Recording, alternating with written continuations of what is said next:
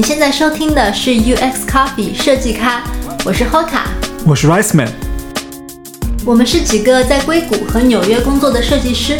在这个节目里，我们会邀请来自世界各地的嘉宾来聊聊他们在做的和设计和用户体验相关的事。在这期节目里，石墨文档的产品总监罗颖会继续跟我们聊一聊石墨文档怎么在设计中融入中国风，还有这个产品背后的故事。在上期节目的最后，我们聊到石墨团队终于找到了方向，也拿到了融资，但没过多久。团队就迎来了第一次危机。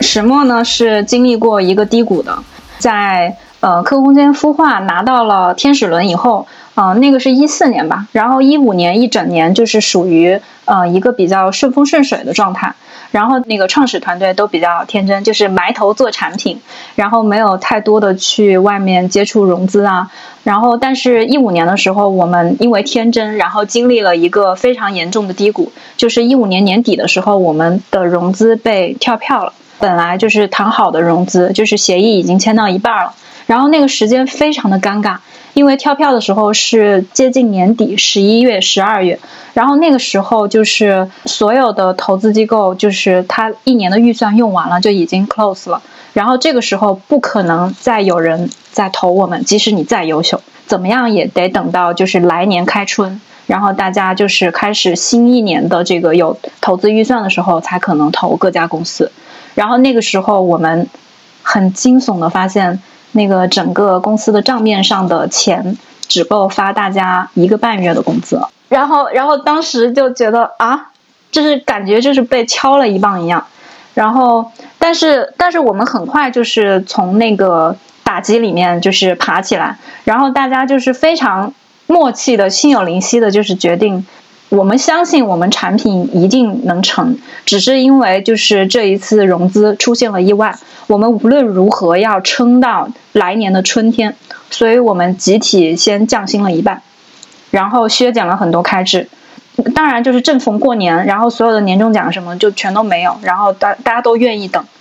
然后一直等到一六年一六年的那个开春的时候，果然我们就等来了我们的春天。然后当时我非常的感动，就是在那个时候，公司大概有二十个人左右吧，呃，没有一个人走。就是当时那个 CEO 跟大家说，我们现在只够发一个月工资了，但是我们不会输，我们要等到来年春天。然后大家愿不愿意陪石墨一起降薪一半，甚至更多？大家都愿意。然后而且没有一个人走，就是那个时期的二十个人没有一个人走。所以无边无节当时是在这件事情上是。对大家都是很透明的，就是把发生的什么事情都告诉他们一向都很透明。我觉得他们就是这样的那个 CEO 非常的好，就是对团队没有任何隐瞒，包括我们所有的融资的进度，他都会跟我们同步。包括我们后来在做产品的过程中，我们也就是信奉这个态度：如果我们出了事情，我们有问题，我们会跟用户坦诚，我们不会找借口，也不会辩解。嗯，我记得去年就是一七年十一月份的时候，那一个月石墨非常不稳定，就是大概宕机了五六次，好多次，真的是深深的伤害了很多我们的那个种子用户还有重度用户，因为大家很信任石墨，会把很多很重要的资料都放在石墨上面。然后印象非常深，就是有一天我们宕机的时候，然后有一个有一个母亲跟呃程序就我们的创始人之一打了电话，他说。你们一定今晚得修好，因为我给我儿子去申报学校的所有的资料都在石墨上。如果今天没有那个网站没有修好的话，那我就过了那个今晚十二点的截止期了，我的孩子就报不了那所大学了。哇！当时我们听了以后，就真的是想哭都哭不出来，就感觉心里被扎了一下，狠狠的，就觉得如果我们出了事情，不仅辜负了用户的喜爱信任，而且可能会耽误一个孩子的一生。就是在这种情况下，但是石墨还是就是非常的坦诚，告诉所有的用户我们出了什么问题，然后我们再怎么解决，然后有一些问题我们确实解决不了，然后我们也会跟大家说，不会藏着掖着或者是掩饰。嗯，这就是一个团队的基因，就是因为我们对内和对外都比较坦诚，有好的有坏的，我们都会直接告诉对方。那你们跟用户说有一些这种问题我们解决不了，甚至是你的文档暂时不能修复了，用户会有什么反应？用户的反应都有，就是一半一半吧。就是我我其实很很意外，就是有一半的用户就是依然就会跟我们打气说没有关系，你们加油。呃，我们在本地写了，然后。导出出来，然后怎么怎么样，或者是我们等你们修好。然后当然也有一部分用户，因为我非常能理解他们，因为真的是耽误到他们工作了。比如说大家一百个人要开会，就是指着这个文档用，然后你当时当掉了，就会非常的尴尬，就直接影响一个团队的这个工作。然后他们也会就是从此弃用石墨。然后当时我们那一个月就是整个数据下滑了非常多，就是是一个我们从诞生至今非常严重的稳稳定性的事故。安全和稳定应该是云文档的底线。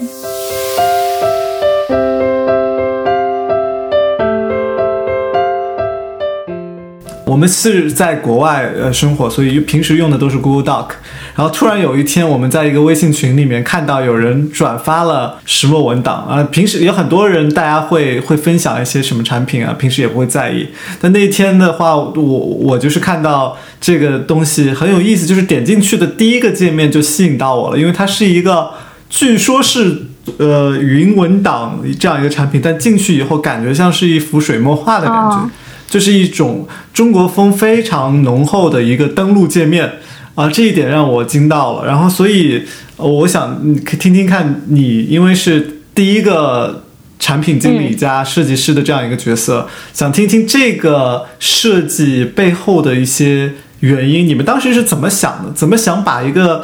云文档叫做 utility，就是工具类的这种产品做的有一带有一种个性在里面的，而不是就是那种非常普通的一种界面呢？其实我们团队做东西吧，就是大家看我们就觉得我们有中国风啊，或者怎么样。嗯，其实这是源于嗯，在我们的观念里面，我们想做出一款嗯中国人都很骄傲的产品。就这个话说出来，可能有些人会想笑。但是我就是我们心里真的真的就是有这样一个梦，就是现在世界上无论是 Apple 还是 Google 还是微软，就是有这么多非常伟大的产品，但是它都诞生在美国。就是回顾一下，中国有五千年的这种文化传承历史，但是竟然没有一款能够闻名于世界、能够影响全世界人的这样一个科技产品。所以我们想做就是。中国人自己的产品，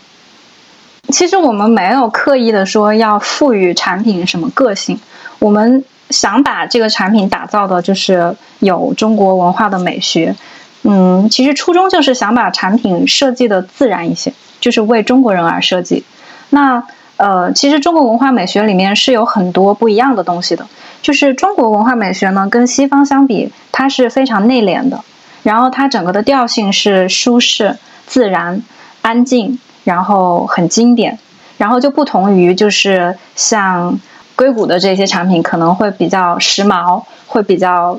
快捷，然后会比较热闹这种。因为中国人的个性就是这样子的，就是比较的安静，比较的有气质。嗯然后，所以我们觉得，如果我们要为中国人做一款产品，设计一款产品，那它一定要长得像中国人的这个模样。然后我们在产品里面融入了很多我们对于艺术、哲学还有建筑的理解。可以举几个例子啊？啊，我先说一下，就是石墨设计的一个美学的准则吧，大概可以归纳成八个字，就是自然、安静、简洁、易用。然后首先说一说我们的 logo，就是 logo 应该是石墨比较具有代表性的第一个设计案例。然后我们的 logo 呢是。呃，灵感源自于活字印刷，然后石墨这个名字是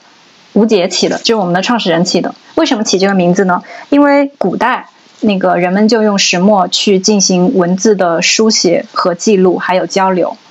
那么现在的话，我们用石墨文档去进行沟通，去进行信息的交流，其实是对古代文化的一种致敬。然后另外呢，就是石墨的这个像宋体一样的这个模样，它的灵感来自于活字印刷。然后活字印刷的话是呃不是在北宋的时候发明了吗？发明了活字印刷以后，就取代了手工抄写。然后这个其实是文字历史上的一次颠覆。那么我们觉得，对于石墨来说，其实石墨也是摒弃了非常多的呃复杂沉重的操作方式，还有书写环境，就是也是让整个书写的体验回归到简朴的。所以我们觉得这个也是一种颠覆。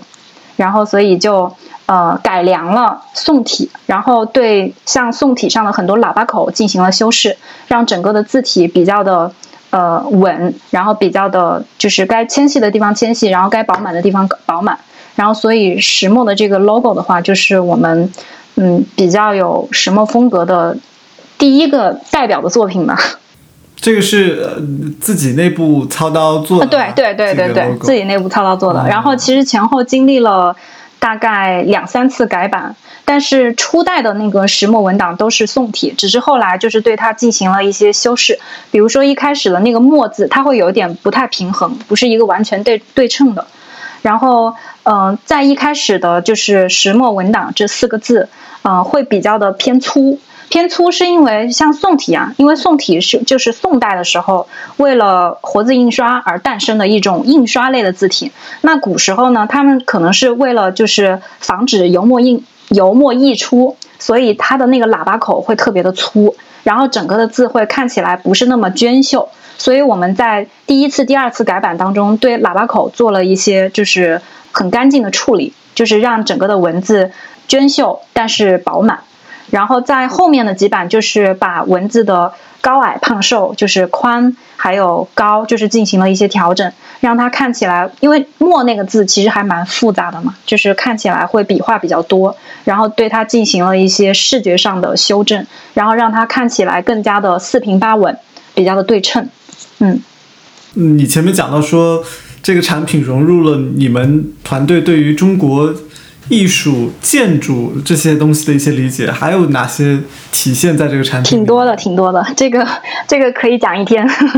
嗯，我再说一下吧，就是嗯，讲一个从建筑上汲取的灵感嘛。呃，其实中国很多古代的建筑，他们都是有一个特质，就是四平八稳、对称式的布局。比如说，大到整个就是建筑的规划，比如说那个北京故宫的那个整个故宫建筑群体，然后小到呃一间房的一户一室的这种布局，它们全部都是居中对称的。就是对称之所以美呢，是因为视觉美的天然性使然。然后中国人是非常崇尚自然的，然后在自然里面有很多对称的东西，它天生就会带给人安静的严肃感。然后对称也会蕴含着平衡、稳定，所以我们在呃我们的你看文档编辑页里面，我们就汲取了这个对称式的布局。然后现在的这个石墨文档的文档编辑页，嗯，如果仔细看那个工具栏，它是居中对称的，而非常就大部分的，无论是微软还是 Google 还是 WPS，基本上百分之九十的那个文档页的工具栏都是靠左对齐的。因为靠左对齐，空间会更大一些，但是我们觉得居中对齐就是整个给人的感觉会比较安静，会比较平稳，而且对称给人仪式感，就是这个感觉我我们觉得非常好，所以一直延续着这种对称的布局。然后再说一个，就是文档的那个最下面，就是会有一个编写于石墨文档，不知道就是大家有没有留意过？然后这个呢是借鉴了古代的书信。古代书信的末尾，它会有一个印戳，然后它就会在那个信纸比较靠底部边缘的地方，会有一一个落款。然后，所以我们借鉴了这个，就是会设计一个编写于石墨文档的这样一个自动署名。嗯，然后再说说我们的色板吧。然后石墨的这个色板呢，就是这个文字颜色和背景颜色。然后这个色板呢，其实大家根本就想象不到，我们花了将近三个月的时间，出了快二十版来做这个色板。我觉得大家大家一定想象不到，为什么呢？我们其实之前就是用了比较快捷的方法，就是看了 Google 的色板，也看了微软的色板，但我们觉得，就是任何一个色板放到文档上面，呃，用户在去定义这些颜色的时候，会配的比较丑。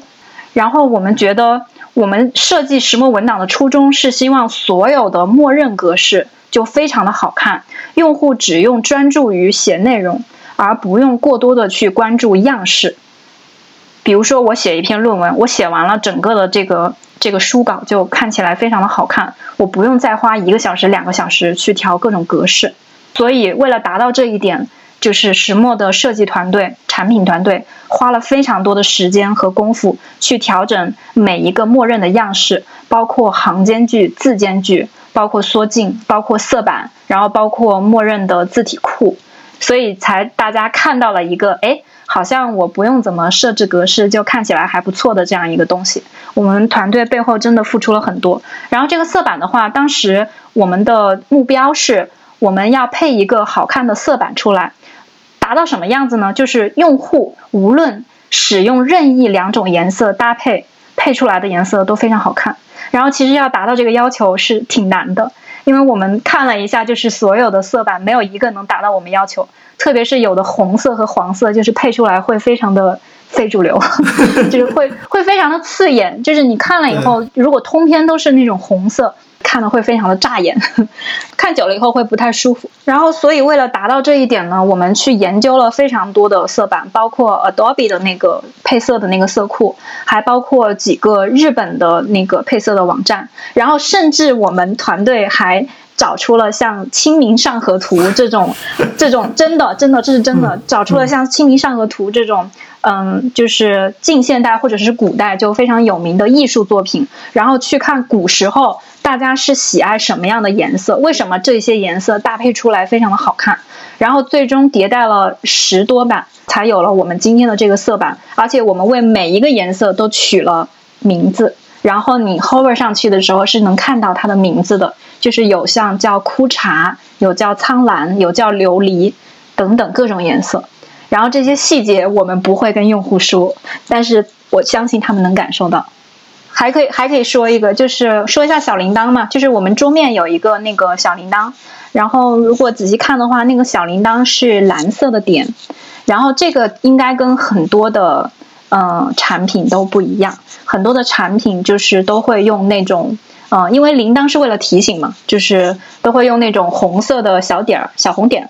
督促你去点。甚至有的，我看 Quip 还是哪个产品，它还会用一些那种震动的效果，就当你有一个新消息的时候，它会提示你。但是因为石墨的设计原则，我刚说了，就是那八个字：自然、安静、简洁、易用。我们所有的产品要做到安静不打扰，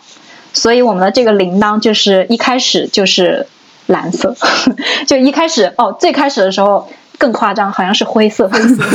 然后因为太不明显了，然后被吐槽，然后决定还是换一个有颜色的，就是一个比较饱和度比较低的蓝色。我们做所有的东西都不希望就是用户能感受到这是一个被设计过的东西，就是希望我们觉得最理想的状态就是。一个很自然的产品，你用了以后就觉得很舒服、很安静。你想写字的时候，你可以集中精力去写字。整个界面上没有一些花里胡哨的东西，没有一些那种很酷炫的动效去打扰你、去干扰你，就是你就可以安安静静的写一个很好看的文字。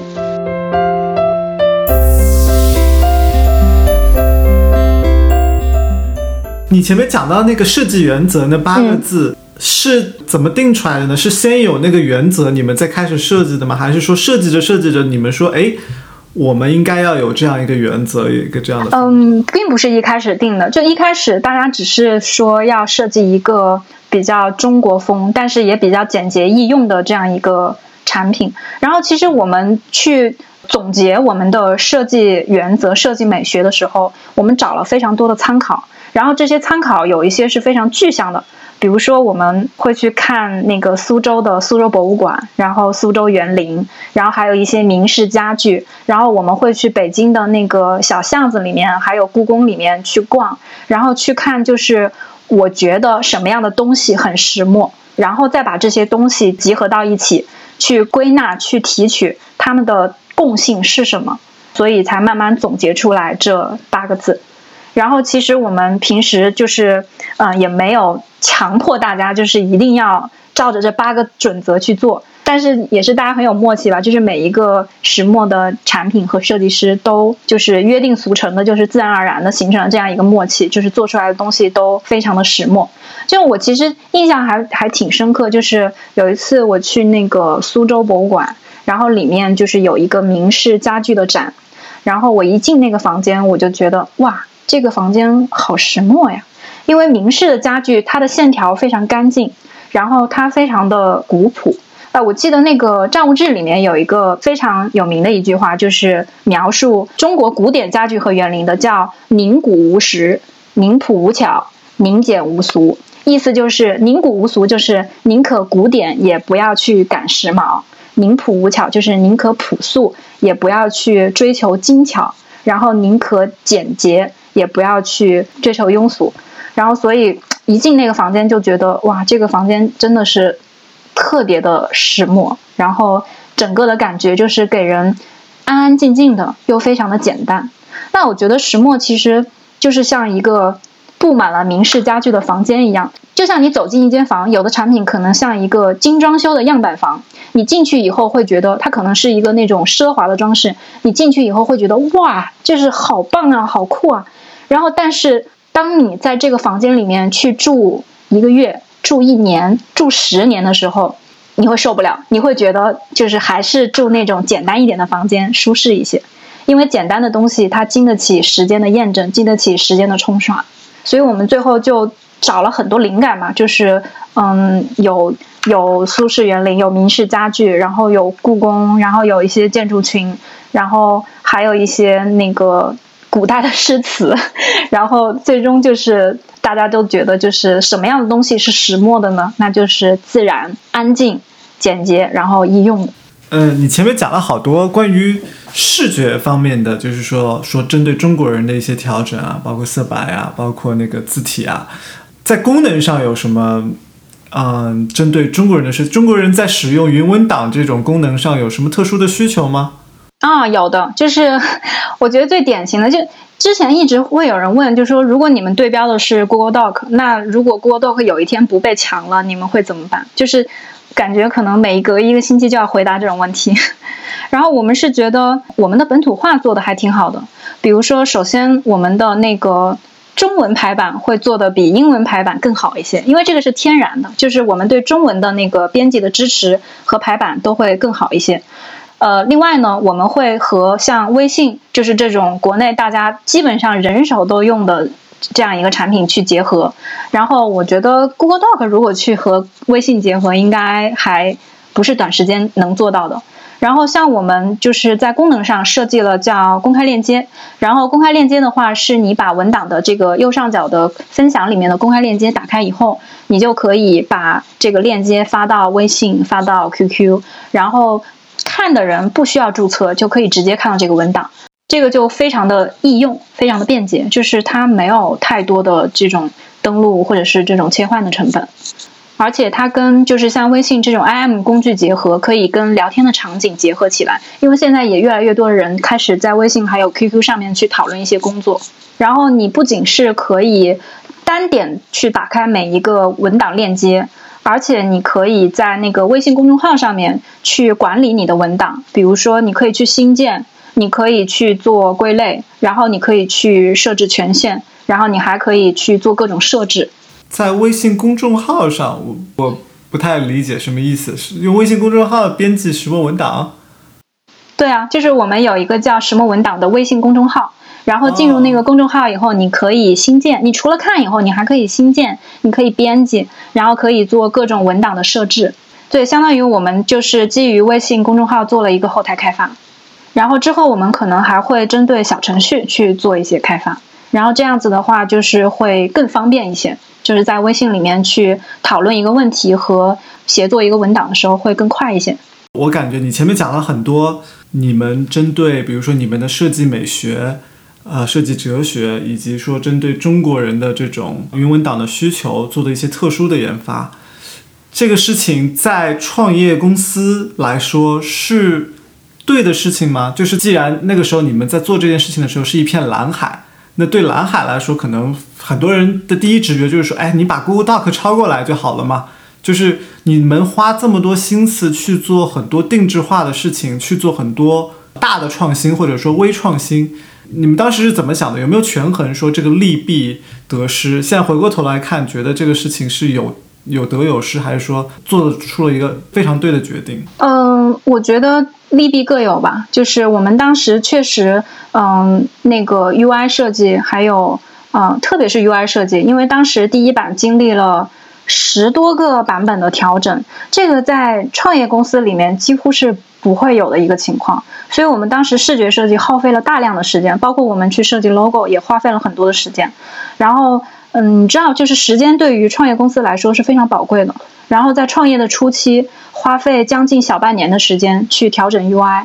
去调整我们的 logo，是一件可能很多人不能理解的事情。其实讲真，如果再来一遍，我们会。不那么偏执，就可能还是会做，但是可能时间缩短一点，可能一个月到两个月去完成这件事情。但是我觉得，就世界就是这么巧，就是这么微妙，就是正因为我们很偏执的做了这样这样一件事情，所以吸引了很多用户还有投资人的目光，然后他们会觉得我们是一个非常专注的团队，我们愿意花非常多的时间去打磨一个很小的细节。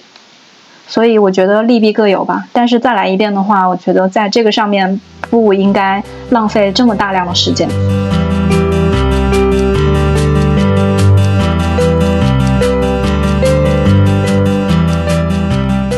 回到最开始，你们还没有用户的时候啊，你们是怎么样吸引你们的第一批用户的呢？啊，我们第一批用户其实就是那个三十六氪客空间里面的小伙伴们，就是其他的团队，然后他们跟我们非常的相似，都像我们这样，大概是五到二十个人的创业小团队，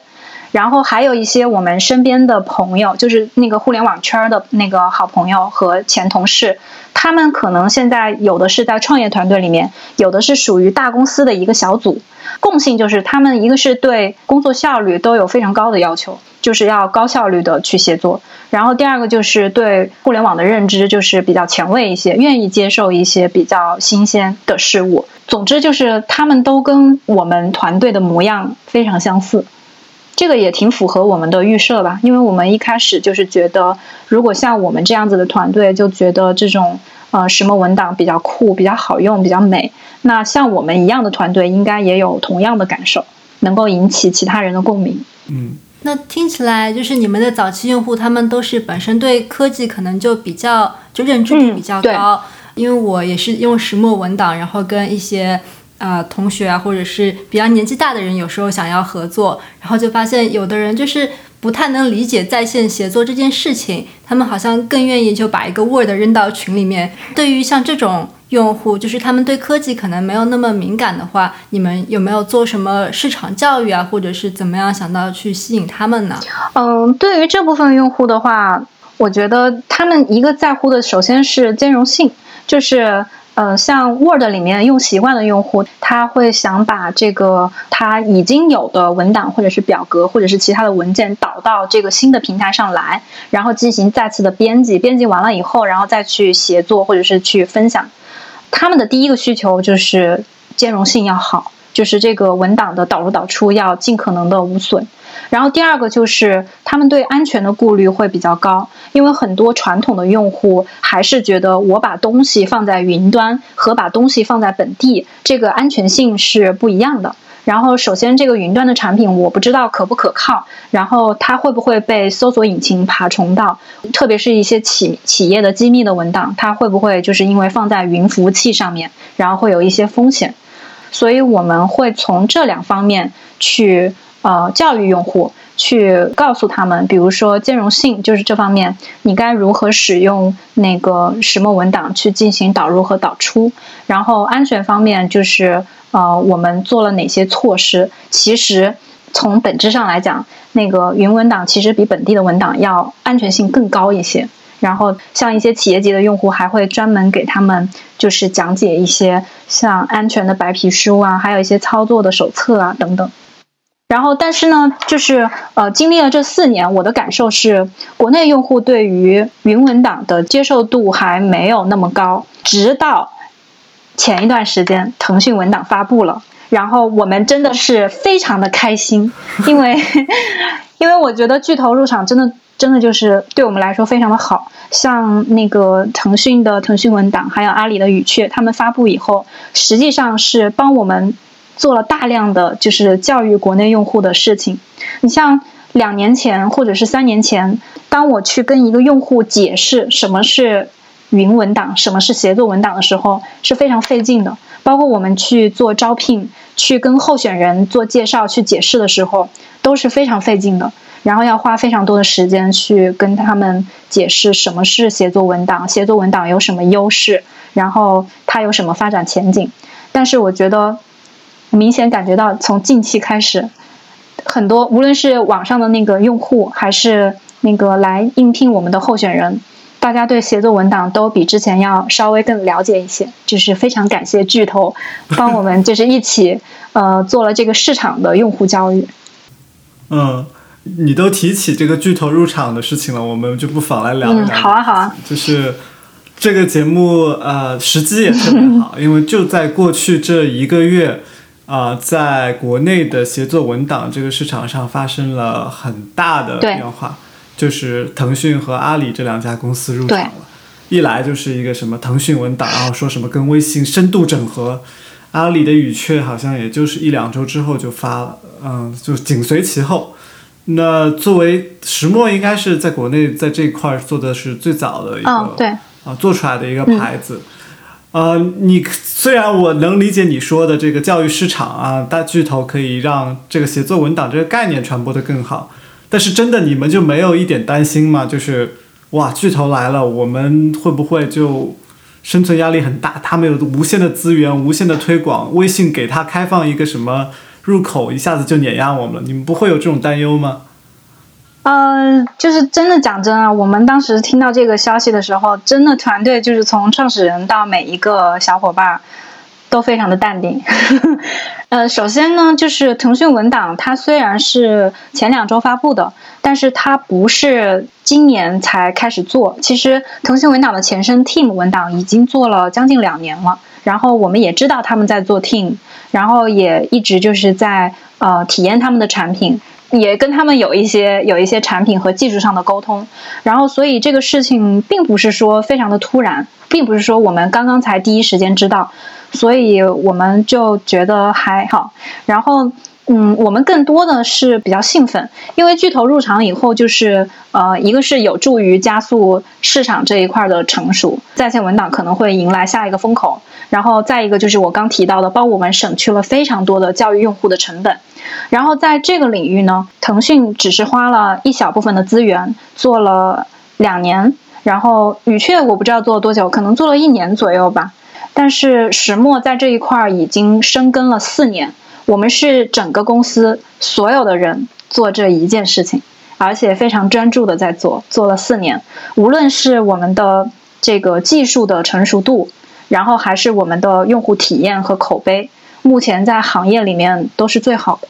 然后还有一点就是巨头呢，我觉得他们是首先会以 IM 为入口和平台去吸引 C 端的流量。而石墨会专注在 B 端去生根，所以我们主打的依然是企业级的用户。所以我觉得目前来说啊，没有太多的正面冲突。而且我们和腾讯和阿里从两年前开始就是一个非常好的战略合作伙伴的关系。然后我们就是在一六年的时候就推出了钉钉版，是阿里那个钉钉的第一批 ISV 就是应用。然后腾讯这边的企业微信，我们也是第一批应用，就是其实跟他们两家的平台的关系都非常的好。对巨头来说，我们也是国内首选的在线云文档的供应商和合作商。嗯，所以我觉得其实没有大家说的，就是想象的那样子，就是会碾压我们，或者是会吃掉我们之类的。就是其实，其实现在是处于一个合作关系非常好，然后共同去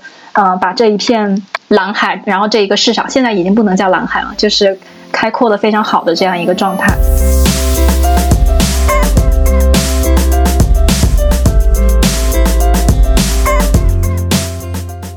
那你自己这四年下来，呃，有什么感受吗？跟你当初跟吴斌聊那四个小时，当时想象的那个体验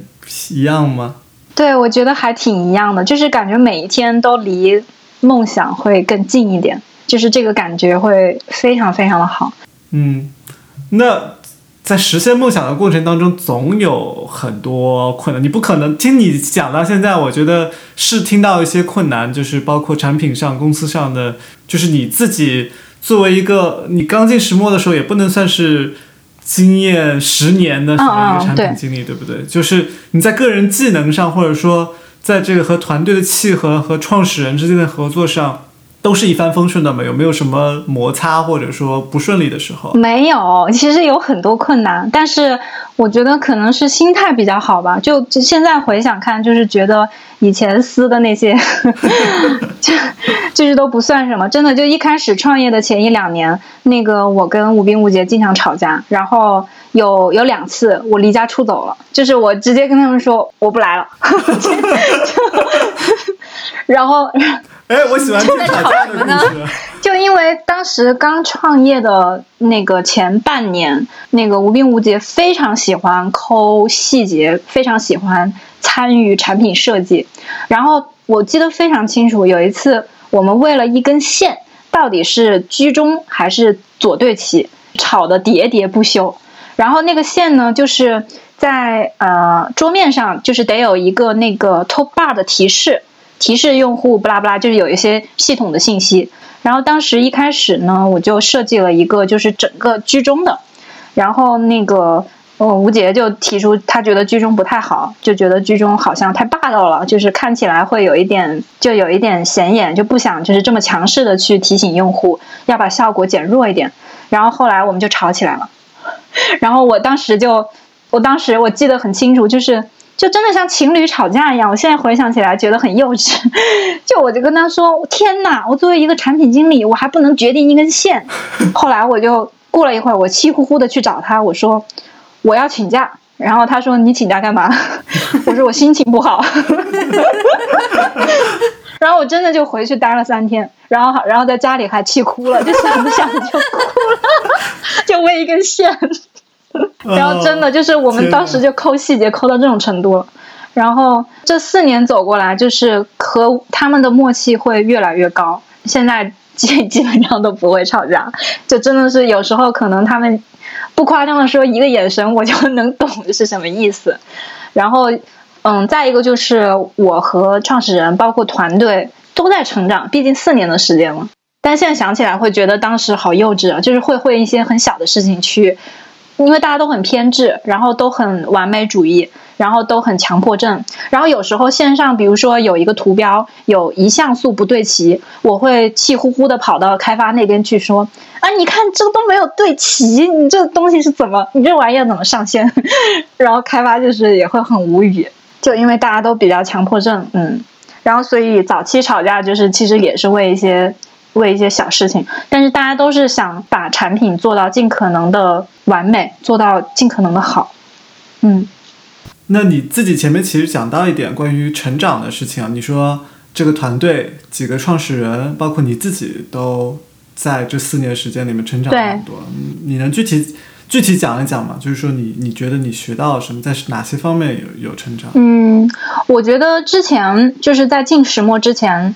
我的个人的就是 PM 的一些技能是，可能某一段时间在某一个项目就是多偏向一点产品设计，然后在某一个项目里面的角色会更偏项目管理一些。但是自从就是到石墨以后，呃，因为创业公司人比较少，基本上都是一人担几职，所以就要求每一个人，包括我自己，都得非常非常的全能。就是我不仅能把每一个技能点做得够深入，而且要能够。很好的串联起来，就是有一个非常综合的能力。最终我是需要把整个项目按照正确的目标去往前推的。然后对目标的这个找准方向和制定目标的能力也会要求非常高。然后像之前在大公司里面做 PM，呃，我感受比较深，就是其实第一步就是写需求文档嘛。那这个需求其实就很简单，就是呃，我的上级或者是公司的战略层面就已经决定好了要做一个什么样的产品，或者要迭代一个什么样的版本。然后我只用去细化这些需求就好了。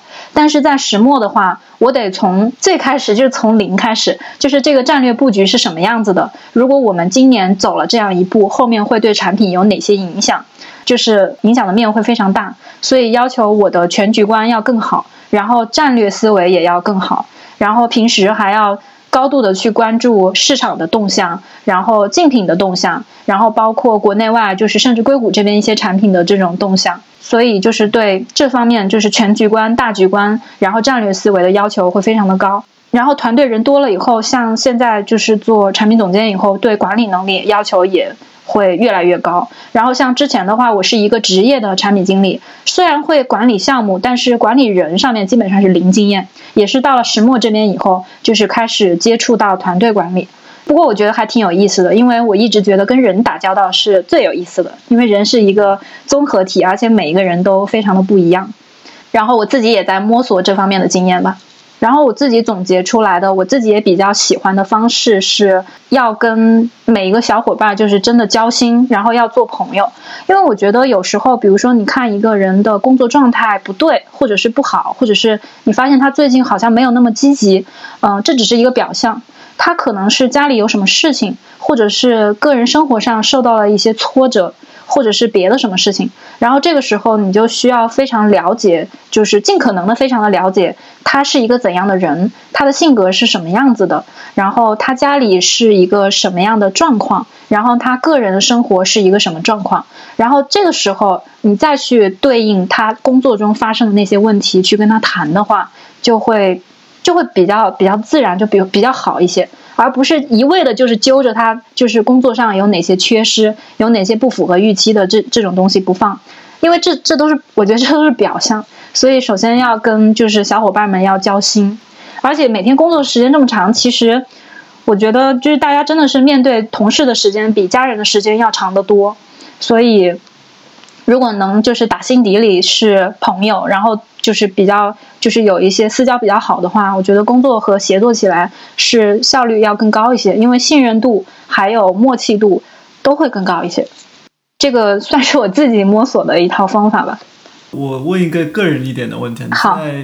工作是，比如工作时间大概是什么样啊？我们一直都是双休，然后工作时间的话，基本上从早上九十点，然后到晚上七八点。但是，嗯，没有那么固定，因为我们也不打卡，然后也是，嗯，主要是看你有没有把工作很好的完成。嗯。然后平时的话，其实我没有太关注上下班的时间，因为对我来说，就是已经不算是上班下班了。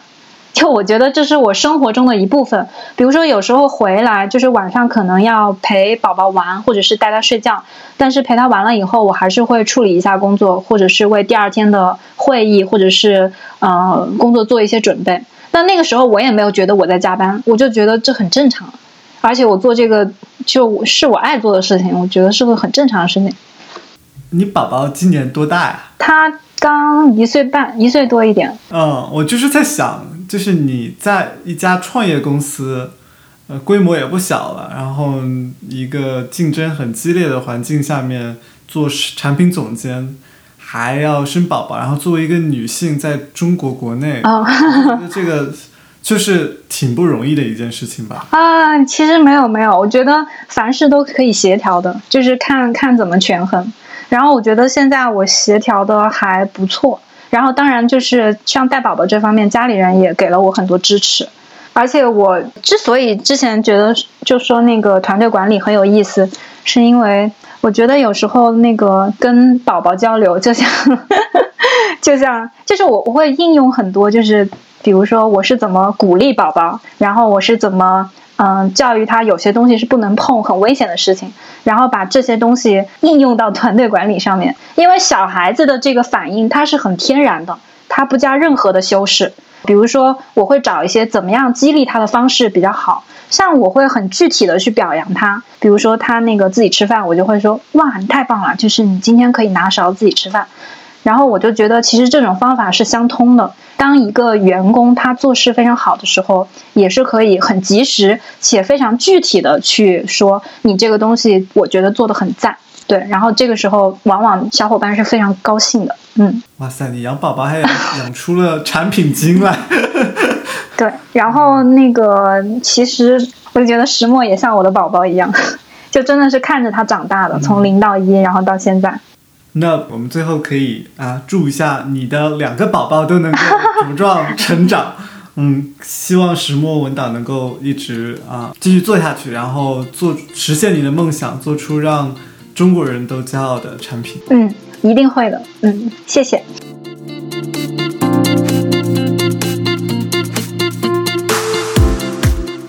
感谢你收听这期节目。如果你喜欢我们的节目，你可以在网易云音乐、喜马拉雅或是在泛用型播客客户端上订阅收听。在节目播出后，我们也会在微信公众号上发出节目的文字整理版本。我们的微信公众号也是 UX Coffee，U X C O F F E E。